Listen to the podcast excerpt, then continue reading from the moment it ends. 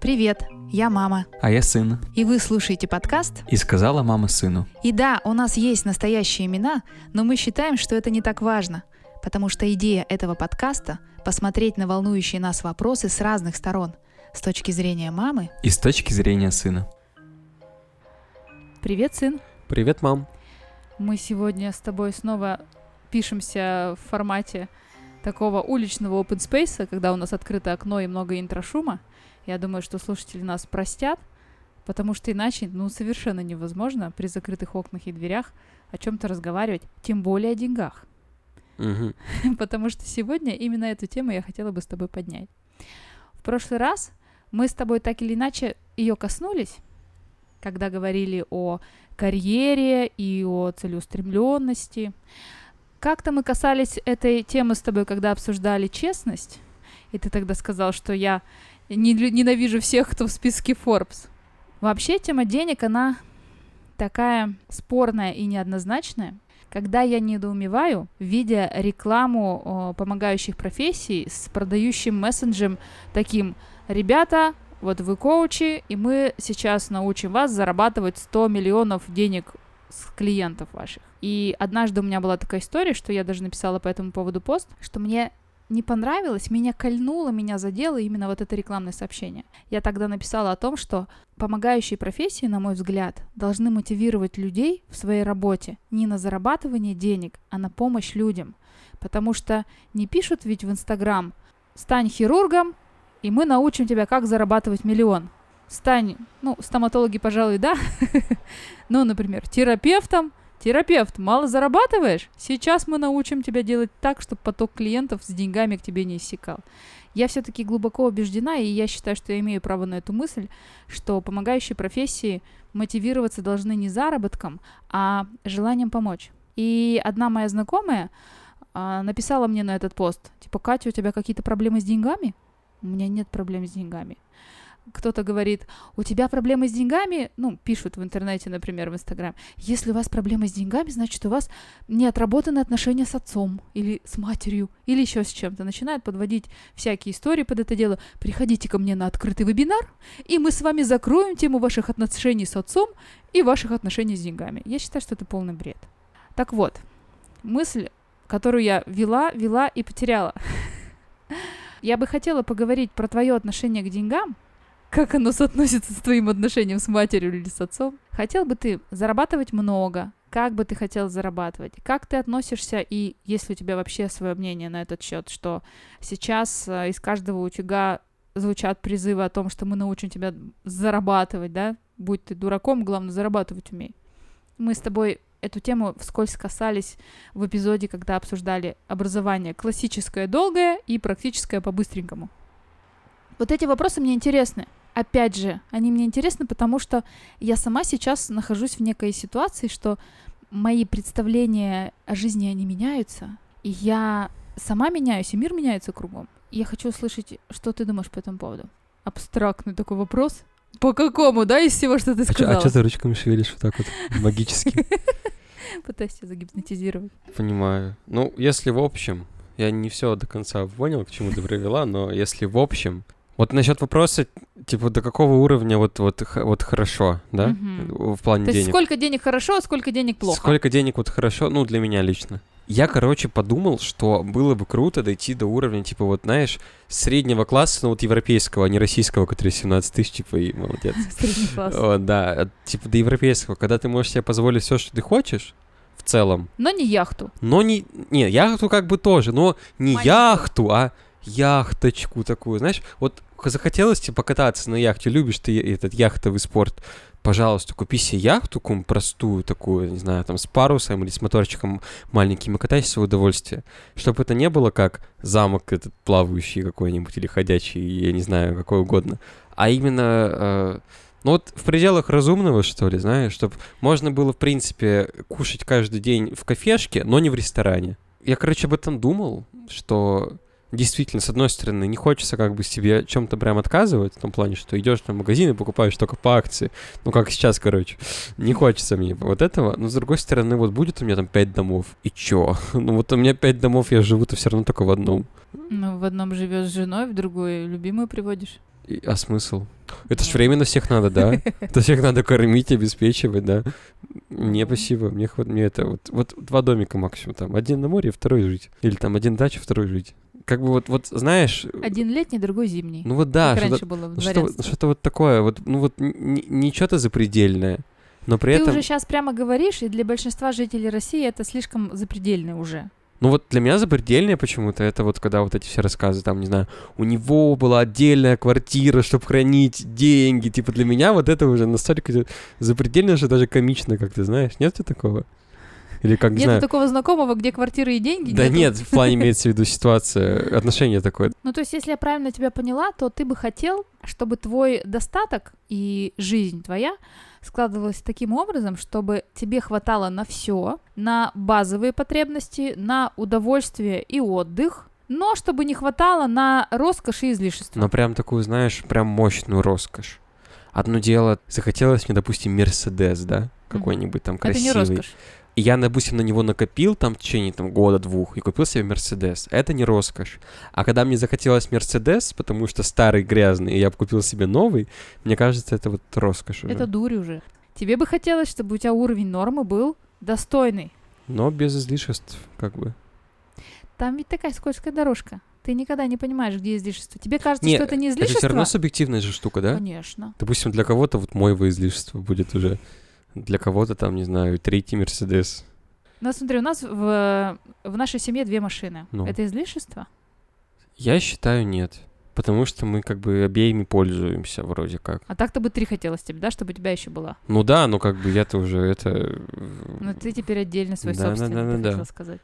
Меня почему-то действительно волнует эта история, что сейчас основной тренд идет на зарабатывание. Реклама всех, всего и вся идет с позиции прям за три дня научишься зарабатывать. Не умеешь писать посты в Инстаграм? Приходи, научишься писать и зарабатывать.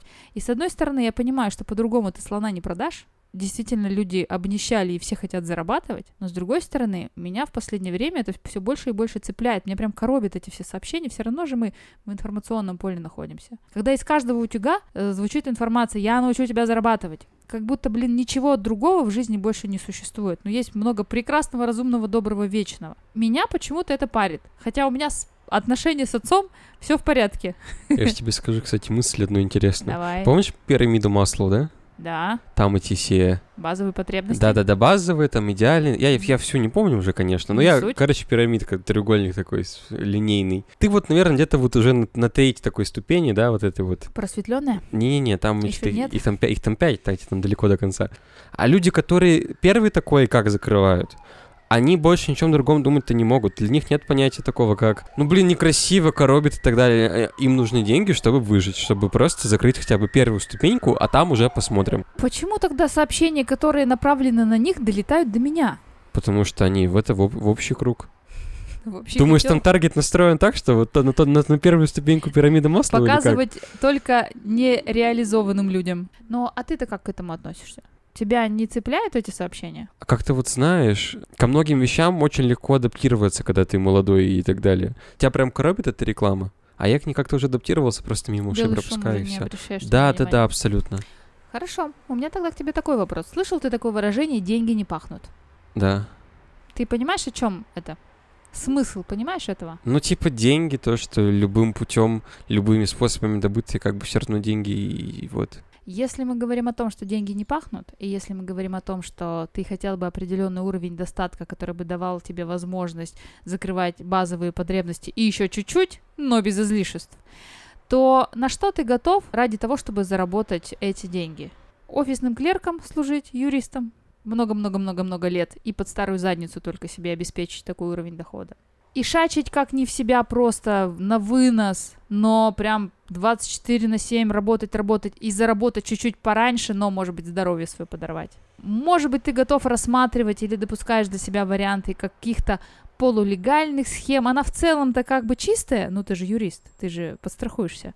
В целом как бы чистая, но может быть не совсем она тебе лично нравится или приятна, каким образом ты бы хотел свою жизнь с деньгами связать? Ну вот что думаю по этому поводу.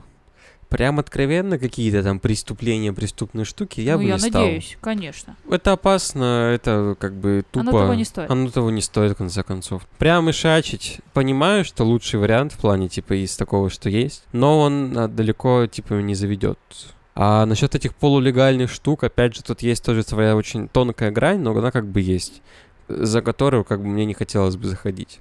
Полулегальная в плане того, что это не совсем, возможно, хорошо и правильно, но я в целом никого не напрягаю, никому не мешаю, ни, никого не обманываю, на деньги не кидаю, как бы не оставляю это на растерзание там и так далее. Это к вопросу о заводике. Чё, каком заводе? К тебе приходит олигарх, говорит, Ну. слушай, мне надо заводик продать. Ну, Мгм. юридически я его не могу продать, но я знаю, что там можно как-то подшаманить. Ты же юрист, помоги мне подшаманить. Я тебе очень хорошо заплачу, я не жадный. И ты понимаешь, что чувак собирается продать заводик и оставить без заработка населенный пункт, мы с тобой в одном из первых подкастов это обсуждали. Если ты поможешь ему обойти закон, у нас же закон, что дышло, куда повернул, туда и вышло. И ты сам говорил, строгость законов компенсируется неспри- необязательностью их исполнения. Ну, правда, да, всегда есть лазейки, как можно сделать в интересах конкретных людей. С одной стороны, ведь не конкретно никому ничего плохого Смотри, не делаешь. короче, суть в том, что если он пришел ко мне, то он знает, что делать и к кому обращаться. То есть, если я ему откажу, он пойдет другому такому человеку, который, который может быть чуть менее этот, социально, морально ответственный, да? Так что, по принципу, не можешь остановить, возглавь. Ну вот он хочет продать заводик, оставить людей там без работы и так далее. Типа он все равно это сделает. Он это мне равно сделает. заплатит, да? Он просто пойдет другому человеку, найдет там третьего, четвертого, пятого, еще что-то сделает. Может Но быть, на- может ему, замараешь. может ему еще более беспринципный человек попадется, который вообще там все по черному сделает. То есть вообще прям всех кинет. Я, может быть, еще как-то там славирую Да и так нет, далее. ему просто надо продать. Напрямую Нет, там просто там пора- продать по-разному можно. Нет, здесь вопрос-то в другом. Он пойдет к другому Ну. беспринципному, не вопрос. Но если ты здесь возглавишь, руки-то ты замараешь. Ну, ничего страшного. Деньги не пахнут.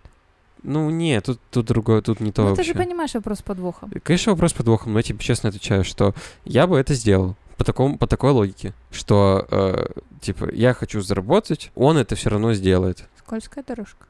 К вопросу о том, откуда берутся все эти коррупционеры и серые юристы. Ну, блин, ты же понимаешь сама. Я же ожидала от тебя другого ответа, честно скажу. Да, ну а что делать?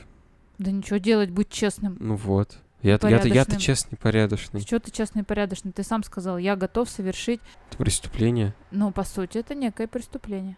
Мне кажется, История с максимум обходом закона. административный проступок. Да все равно, как ты назовешь с Я точки про то, зрения что- ну. юридической, с точки зрения морали, ты понимаешь, что это неправильно. Мораль поступок. тоже такая штука, я тебе скажу, на самом деле, очень субъективная. Ну, я услышала, что ты ради денег готов э, Чё, наступить, ро- на, ро- наступ- ро- наступить на горло собственной продать. песни и совершить относительно нечестный поступок. Ну вот как раз все дело в относительности. Ну, Ну смотри, я могу быть человеком, который там ни взятки не берет, ни вообще ни- никоим образом себя не запятнал как личность и так далее. Ну чё, я буду, получается, тогда не очень богатым и довольно бедным человеком. Мне так не хочется. Мне не, мне не хочется брать взятки. Тебе просто их не дают еще. Мне просто их не, не дают, да. Ты помнишь «Беспреданница», когда Карандышева спаивали на званом ужине? И он говорил, я взяток не беру. Ему говорят, так вам поди их и не дают, вот вы их и не берете, так что нечего гордиться этим. Мгм. То есть, если бы тебе давали, ты бы брал. Тоже все очень субъективно, ты же понимаешь, относительно все максимально. Очень часто, если берем каких-то административных сотрудников, там, не знаю, какую-нибудь администрацию, соцзащиту, взятки такие дают просто, чтобы быстрее документы сделали. Подавляющее большинство вещей это вот именно это. То есть без очереди, пожалуйста, очень нужно, готов заплатить. Такое запросто. А если там, не знаю, дают мне взятку, чтобы я какому человеку на бюджет устроил, ну это бред. Я так не смогу. А даже если, даже если смогу, это как бы неправильно. Я кого-то там оставлю за бортом.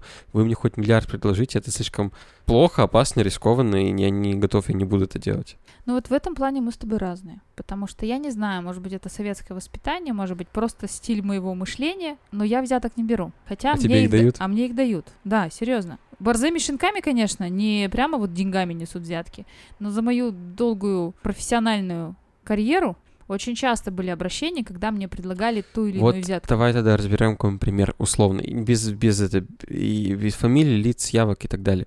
Вот а, чаще всего к тебе по какому поводу обращались по радио? Ну, это даже в телеке чаще Ну, было. в телеке Ну, даже.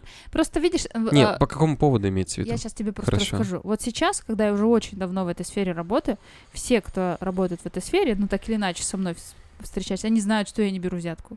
Они знают, что мне нельзя подмазать, не подарить чего-нибудь, и я не смогу, я не пролоббирую их интересы, если я считаю, что там, ну, моей организации это не подходит.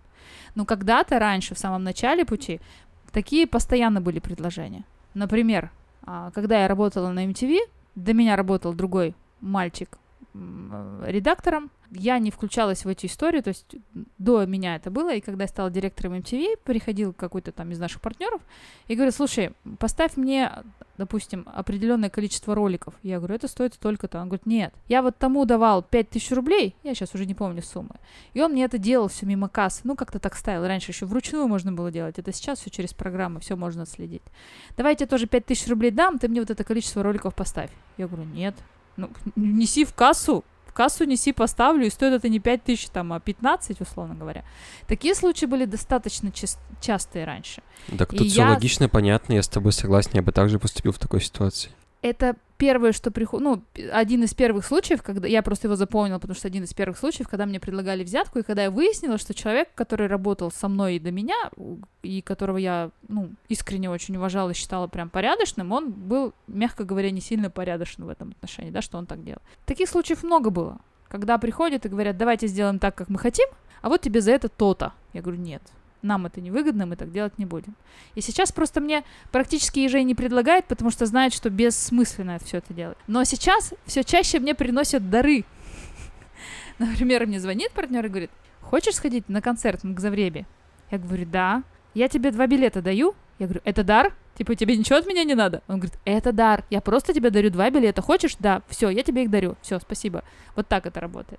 И я всегда уточняю, что не последует за ли этим даром какой-то расплаты. Ты же понимаешь, это тоже своего рода взятка. То есть, да-да-да-да, те- по сути, тебя настраивают а, положительно к, одному, к этому человеку. Типа, он же тебе Мы с ним подарил, работаем у уже тебя, всё 15 р- лет. у тебя все равно возникает в голове причинно-следственная связь таким образом. А, нет, смотри. А, а, нет, не- Никит, Никит, Никит, Никит, ты не прав. Я объясню, почему ты не прав.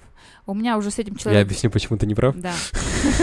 Ну, как обычно, короче, да? Да, у меня с этим человеком уже долгие партнерские отношения, и он мне может сделать приятный виде, там, подарить билеты на концерт, к которым у него есть доступ, да, потому что он организатор, например, концерта. Но зато в дальнейшем он может ко мне обратиться за другой просьбой, не связанной с моей профессиональной деятельностью. Например, помочь мне там познакомить с каким-нибудь человеком, которому он хочет познакомиться и так далее.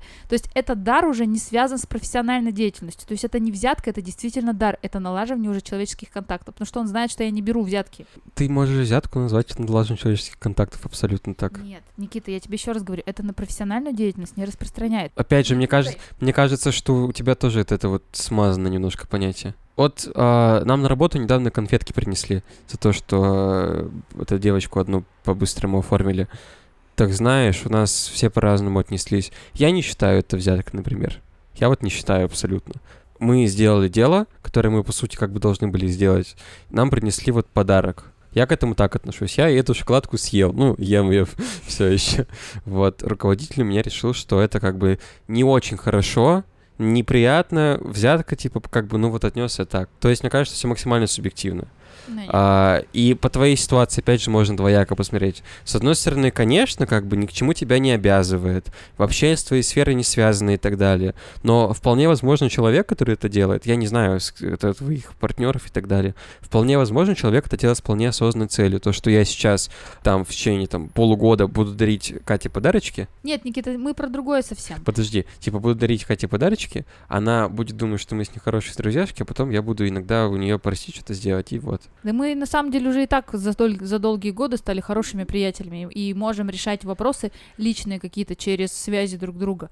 Но это уже на профессиональную деятельность, которой я сейчас занимаюсь, например, работа радио, не распространяется. Взятка, думаешь, только профессиональная штука? Нет, я, я ведь разграничиваю подарок, за который я не должна ничего человеку по своему роду деятельности. И некая взяточка, да, и человек понимает, что я ему чем-то должна компенсировать. Я четко разграничила. Же- Помнишь? мы- Подожди, подожди, я закончу мысль. У нас же точно так же на радио слушатели выигрывают подарки. а потом приходят радостные с э, какими-то подношениями. Это постоянно происходит. Они подношения подносят и диджеям, и офисным сотрудникам. Самый смешной случай был, когда пришел дядька за получением подарков в такой спецодежде. А Мы ему там выдали какой-то подарок, и он из карманов такие огромные охапки достает китката конфет. Из одного кармана из второго он реально гору насыпал конфет. Мы такие, о, классно, что такое? Откуда? Он говорит, да, я работаю водителем на кондитерской фабрике Пермская, типа у меня полные карманы этих конфет, вот вам, девчонки, держите, из благодарности. Смотри, допустим, у нас есть ситуация стандартной взятки, да?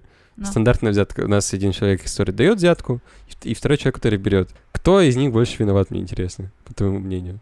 Кто дает или кто берет? Мне кажется, оба, Оба? да. Ну, именно... А по именно- закону? А, а я фиг его знает, я не помню. Что ты не подготовился? Да я что, знал, что ли? Что мы про взятки резко будем разговаривать. А кто виноват? Кто виноват? Кто дает или кто берет?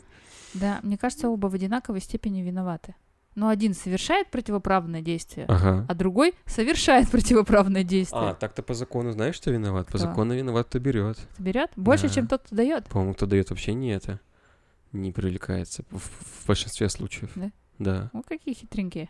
Вот мне, мне тоже кажется. Типа я тебя провоцирую, а мне провоцирую. вот наоборот кажется, что кто дает больше виноват. Кто дает? Да. Почему? Потому что он а, побуждает человека об этом принципе задуматься. Вот если бы ты работал на своем радио, ты вот о, на телевидении, ты пришла на работу там ме- менеджером каким-то, да, Ну, менеджером, манагер. а, сидела, что-то работала свои дела, ты бы, возможно, даже не подумал о том, что можно взятки на таком месте брать, что, что что-то вообще как бы, ну, взяточничество, что как-то работает. А вот пришел человек и говорит, давай я тебе пять тысяч тебя это отсыплю, и ты мне тут делаешь, как все надо. То есть он тебя, по сути, побудил, он Мгм. тебя подстрекал совершить преступление должностное. Вот мне кажется, т- тут кто дает, больше виноват. И кто виноват в ситуации, когда заводик переписывает? Юрист, который это сделал? Или человек, которому заводик принадлежит, и которому нужно его А, сбагрить? вот это- я поняла, к чему ты ведешь. Ты решил реабилитироваться Ну, в моих коро- глазах. Типа ко- ты не виноват, тебя Ну, подстрекали. ну, короче, ты согласилась со всем, что я сейчас сказал, так что... Ой, ты хитрый. Поехали я дальше. говорю, ты будешь хорошим юристом. Ты так увел в сторону, а потом плавненько подвел и реабилитировался в моих глазах. Поехали Попытался, дальше, по крайней мере. Это мы тут надолго застряли. Слушай, я вот знаешь, хотела с тебя о чем спросить. А ты помнишь первые деньги, которые ты заработал? Вот прям первые не помню, но я помню вот первые деньги, которые я прям х- нормальным таким трудом заработал, хорошую такую как бы сумму. Ну, уже боль... Вот не, не так, что поработал там денечек, где-нибудь листовки раздавал, а прям поработал и заработал. Вот в таком контексте помню. Работал я на сплавах тогда. Мгм. До сих пор считаю, что это лучшая моя работа, которая у меня была в жизни, наверное, лучше не будет. А, но как бы, чем мне было лет 15, по-моему, да? Да, 15 вот, замеча- 16. замечательная работа. Нет, А, подожди, 16 было у тебя. не, мне еще 15 было. Мгм, я маленький еще был. Да-да-да. Как я тебя отпустил-то? Да я не знаю, я сам Я уехал. и мужчину с тебя растила. Да я, сам, мне- да я сам уехал вроде. Да нет, во- я же тебя устроила туда. Во мне битва была мамка и э, воспитатель. Мамка говорила, куда ребенка в лес одного? А воспитатель говорит, должен вырасти мужик, он должен постоять за себя, вступить в битву с бобром, отстоять свое Гречку. стойбище, Гречку мою, да? гречку В общем, а, поехал на сплав, там э, работал, по сути, помощником инструктора, что означает, по сути, разнорабочий, но на природе ничего особо сложного, а, приятная атмосфера, обстановка, кормят вкусно, как бы коллектив тоже хороший, приятный, ну, лес, в конце концов, в летние каникулы как бы едешь, ну, в общем, одни плюсы, да, платят хорошо, опять же, ну, для 15-летнего вообще нормально. Тысяча в день очень хорошо. Тысяча в день это сейчас для, даже для меня хорошо на самом деле. Я таки работаю. Ну, у вот. тебя было не в день, а в сутки, можно сказать. Ну да, потому что я там типа с утра до, до ночи как бы потрачил, но как бы меня за это кормили, как бы и к чему это я, да, как говорится. Насчет первых денег. Я помню, как я их заработал. Я почувствовал себя максимально просто взрослым человеком, что я что-то заработал вот эти вот деньги, вот эти вот что-то там. Ты вроде 21 тысячу 20, заработал. 21 тысячу за месяц, типа, ну, для меня тогда это было прям вау, потому что я тогда зарабатывал там максимум, там, два дня поработал, что-то поделал, получил 500 рублей, иди гуляй, мальчик, да? Прям нормально было, прям хорошо. И я помню, что я потратил их на, на всякую фигню, я, я ничего нормального не купил, я, по-моему, что-то, я там, что-то, день рождения, по-моему, по-моему, строил на эти деньги, там, с ребятами потусили, там, закупились вкусностями всякими. Что-то тоже сходил там, что-то пару раз в кафешку, там, какие-то, может, какой-то этой шелухони какой-нибудь там купил, и как бы и закончились мои 20 тысяч. Но у меня почему-то не было такого, знаешь, как обычно говорят, вот, типа, заработаешь свои деньги, поймешь, типа, как тяжело. Как или как- тяжело эти денежки достаются. Да, вот у меня не было такого, что я прям трясся их тратить. У меня было такое, что, блин, что-то как-то быстро. Как-то так это было. Слушай, а я прям самые-самые первые, наверное, не вспомню, но вот именно зарплату, как ты говоришь, первую зарплату я получила в 14 лет. А, летом тогда меня устроил папа или мама, я не помню уже, на завод работать. М, В Лысьве есть такой ТГЗ-завод турбогенераторный. Мы там собирали утюги. Там был специальный детский цех. Мы работали 4 часа в день, и нас кормили полноценным обедом. Там какая-то несложная работа, кольца Эли скрутили, какие-то проволочки на палочки наматывали, какие-то клепочки ставили, и нас там было много детей. То есть мы работали по 4 часа, у нас была трудовая норма, а нам 14 лет, мы уже лоси все, мы не уставали нифига. Мы ходили на обед, потом тайком пробирались в цех и еще работали часа два. И мы все время перевыполняли норму. А раз мы ее перевыполняли, нам зарплату платили больше. И я помню, что я за месяц работы получила денег столько же, сколько, наверное, папа мой получал на заводе, потому что там еще в советские времена тогда были, там еще норма детям как-то с какой-то надбавкой надо было платить. Нас кормили, нам было весело, и еще денег я получила как взрослый мужик. Но тогда времена-то были как раз вот эти перед голодными. Если мне было 14, значит, это где-то 92 год. И я деньги потратила на одежду. У нас тогда появился в Лысьве первый назывался вьетнамский рынок, потому что приехали вот эти вьетнамские гастарбайтеры и начали привозить первые вот эти вот костюмы Adidas с, трем- с тремя полосками, джинсовые юбки, косметику кислотных оттенков. И я всю свою зарплату спустила на шмотки. Я тебе скажу, прям четко помню, мне хватило на спортивный костюм, на футболку трикотажную кислотно-розового цвета, на джинсовую юбку и на лосины зарплату, которую зарабатывает взрослый мужик за месяц.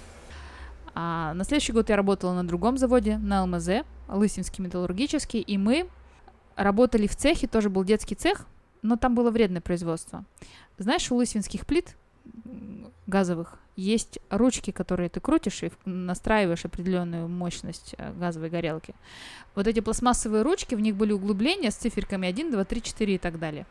У нас была палочка, в палочку вставлялась иголка, мы иголку опускали в краску, и этой краской прорисовывали на черной ручке белой краской вот эти цифры.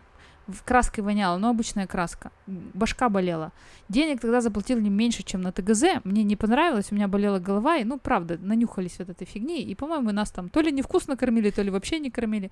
В общем, я поняла, что на если первый раз мне показалось, работа на заводе это круто, то второй раз я поняла, что не круто. Дальше я работала в школе, это вот как раз между 10 и 11 классом, секретарем-машинисткой.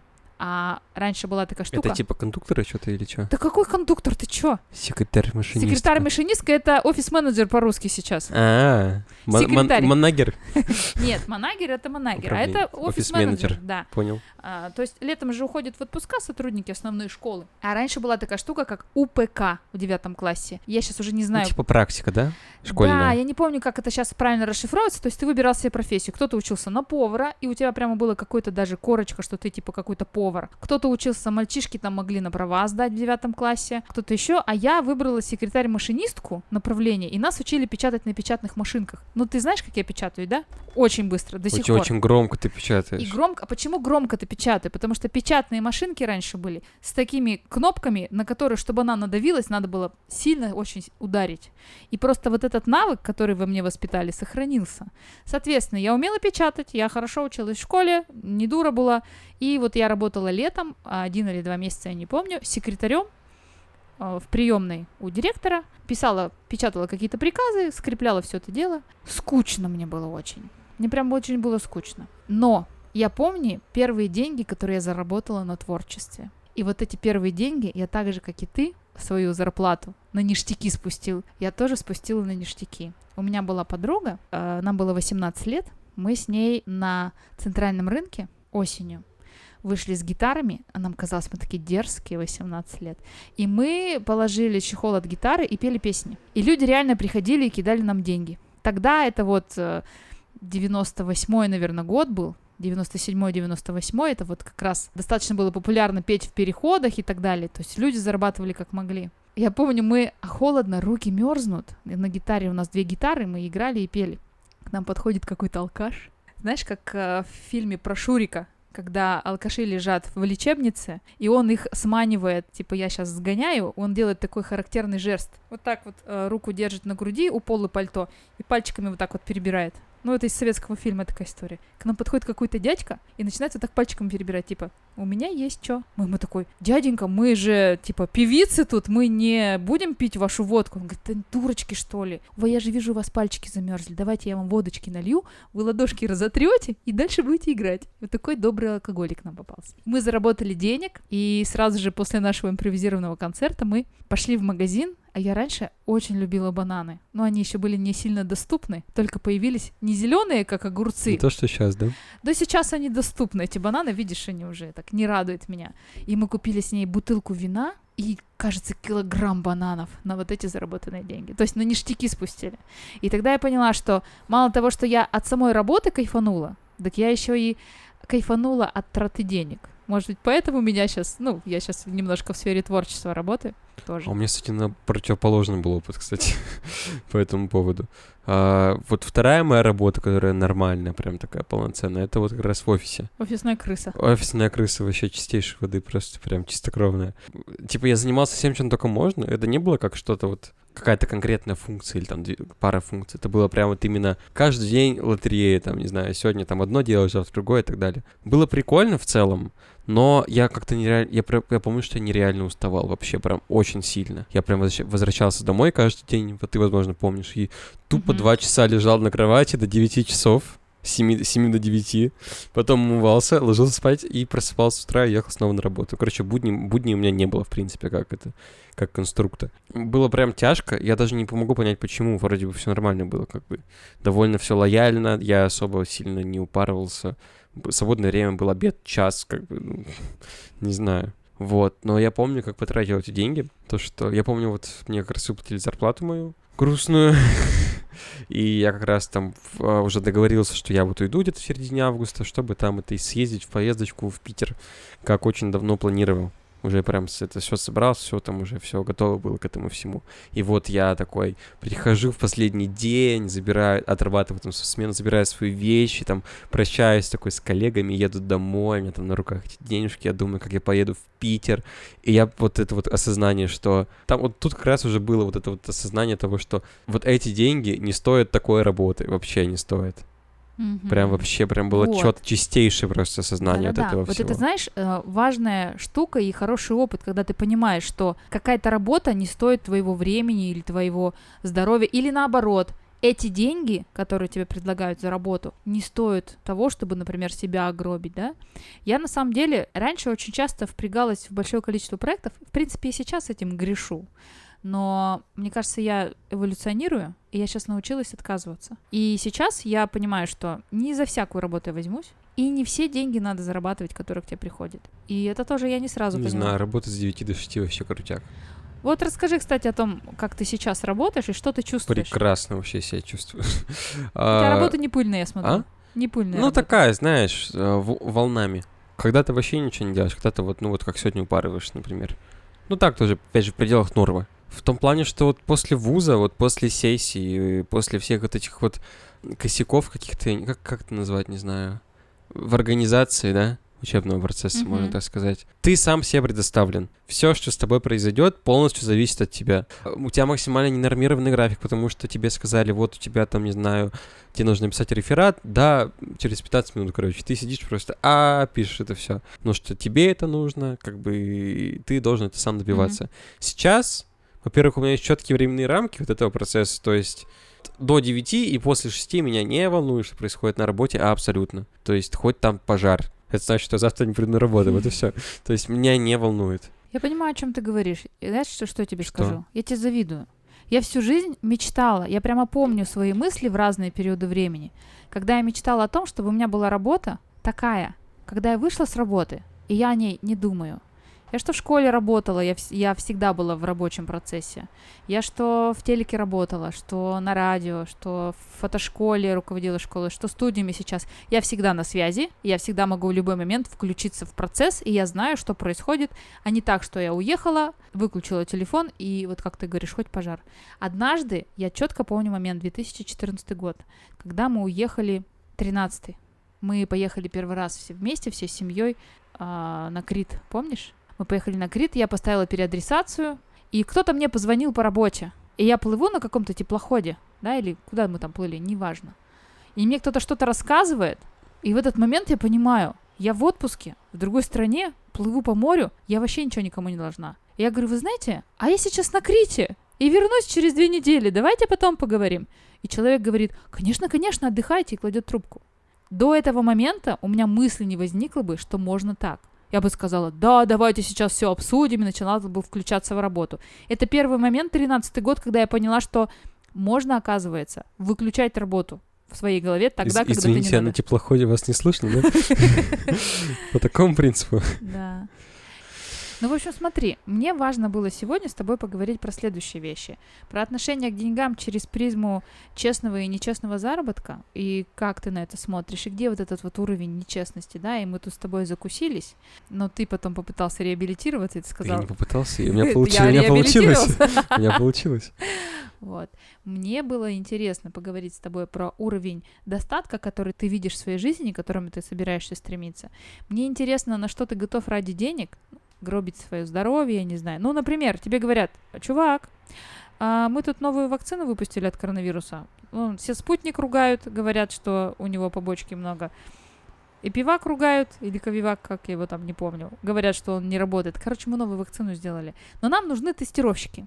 Вот тебе миллион рублей, прям ничего не надо делать. Просто мы тебя уколем и посмотрим, что с тобой будет. Понимаешь, на что ты готов ради денег? Твое отношение, то есть ты можешь большие деньги зарабатывать, упарываясь, лишив себя там личной жизни и очнувшись в 48, у тебя ни, ни жены, но зато есть дача, яхта и Мерседес, и ты вроде бы как бы достиг Ну, всего, а опять же, тебе ты грустно. добавляешь переменные дополнительные, Ну, чтобы я- подвести к своей позиции. Ну, Ты допустим. ты- ты даже даже неосознанно это делаешь. Да, подожди. Ну вот. А, есть- Без жены, без детей и так далее. Ну нет, то есть ты тратишь свое личное время, продаешь свое личное время, свою жизнь за деньги. Ну, это одна сторона медали.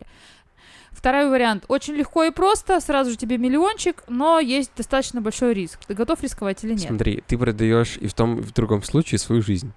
Вот я, короче, за э, то, чтобы это объединить.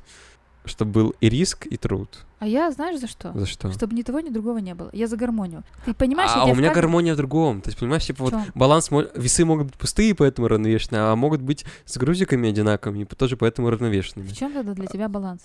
В общем, для меня баланс — это когда деньги э, ты зарабатываешь и тратишь их именно в пользу свою. Чтобы это не было как через, Через боль, силу. через страдания, а трата не была как зависимость от чего-то, да, то есть ты работаешь, чтобы лечить там себя после того, как ты работаешь, чтобы это не было таким порочным кругом, чтобы это было как-то более свободно, более как-то, ну, ну, Я короче, поняла тебя. короче, ты меня поняла, в Я том плане, поняла. что любая работа должна быть с пользой. Вот, это то, что я, наверное, хотела тебя услышать. Потому что если ты заметил, и если кто-то вообще заметил, то я каждый подкаст, о чем бы мы ни говорили, всегда привожу к одной, мне кажется, мысли.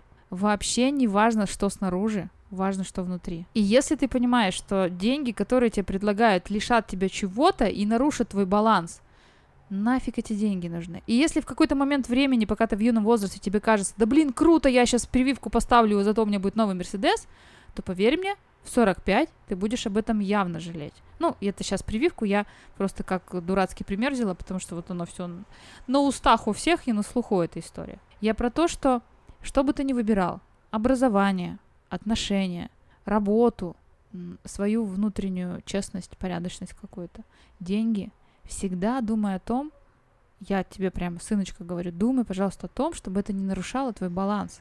Потому что даже в какой-то момент времени порой кажется, что какие-то вещи выступают на передний план, и они важнее всего. Деньги, статус, карьера. Ну что еще может быть, да? Вот такие вроде бы как и важные, но на самом деле не самые важные. То к определенному периоду жизни приходит некая мудрость, когда ты понимаешь, что на самом деле это не то, ради чего хотелось бы прожить свою жизнь. И мне очень понравилось, что ты в конце пришел к выводу, что никакие деньги мира не стоят твоей личной жизни, твоего здоровья, да, чтобы потом этими деньгами восстанавливать то, что ты ради этих денег поломал. И знаешь что? Я теперь спокойна. Во-первых, ты сформулировал то, что я хотела, сказал то, что я хотела. А во-вторых, ты вначале а, ушел и сказал, что ты готов на нечестный поступок, а потом, как будущий хитроумный юрист, сказал, ну вообще-то виноват тот чувак, который меня провоцирует на плохой поступок. Думаю, ну Мам- ладно, мама, ладно, это он виноват, это он первый начал. Да-да-да. Мысль-то одна, просто, ну, в смысле, идея одна, методы у нас с тобой разные, конечно, в этом плане. Ну хотя, с другой стороны, я тоже понимаю, что... Завод, заводом сыт не будешь, да? Нет, я про другое. А про Я что? тоже понимаю про то, что нужно быть гибким. Ситуации бывают разные, они не бывают черные и белые. Я прекрасно это понимаю. И люди, которые вот такие черно-белые, правильно-неправильные, им очень трудно живется. Иногда, может быть, надо и взяточку взять. Ну, в виде борзых щенков, да. Может быть. Я сейчас допускаю различные варианты. И я сначала прямо так закипятилась в душе, когда ты начал рассказывать свою точку зрения, а потом подумала, ну почему бы нет, это твоя жизнь, в конце концов, это и твоя ответственность. И если будешь воровать, сядешь в тюрьму, Я не буду воровать. ну все. Я буду вот вот вот вот так. Лавировать. вот, лавировать, да. Я ничего плохого делать не буду, мам, ты не волнуйся. Хорошо. Вы слушали подкаст «И сказала мама сыну». Подписывайтесь на нас в любимых приложениях, чтобы не пропустить новые выпуски. Если вам нравится то, что мы делаем, то ставьте звездочки в Apple подкастах или лайки там, где их можно поставить. Вам не трудно, а нам приятно. А также это поможет другим людям узнать о нас. Задавайте нам вопросы и предлагайте темы для обсуждения. Почта в описании.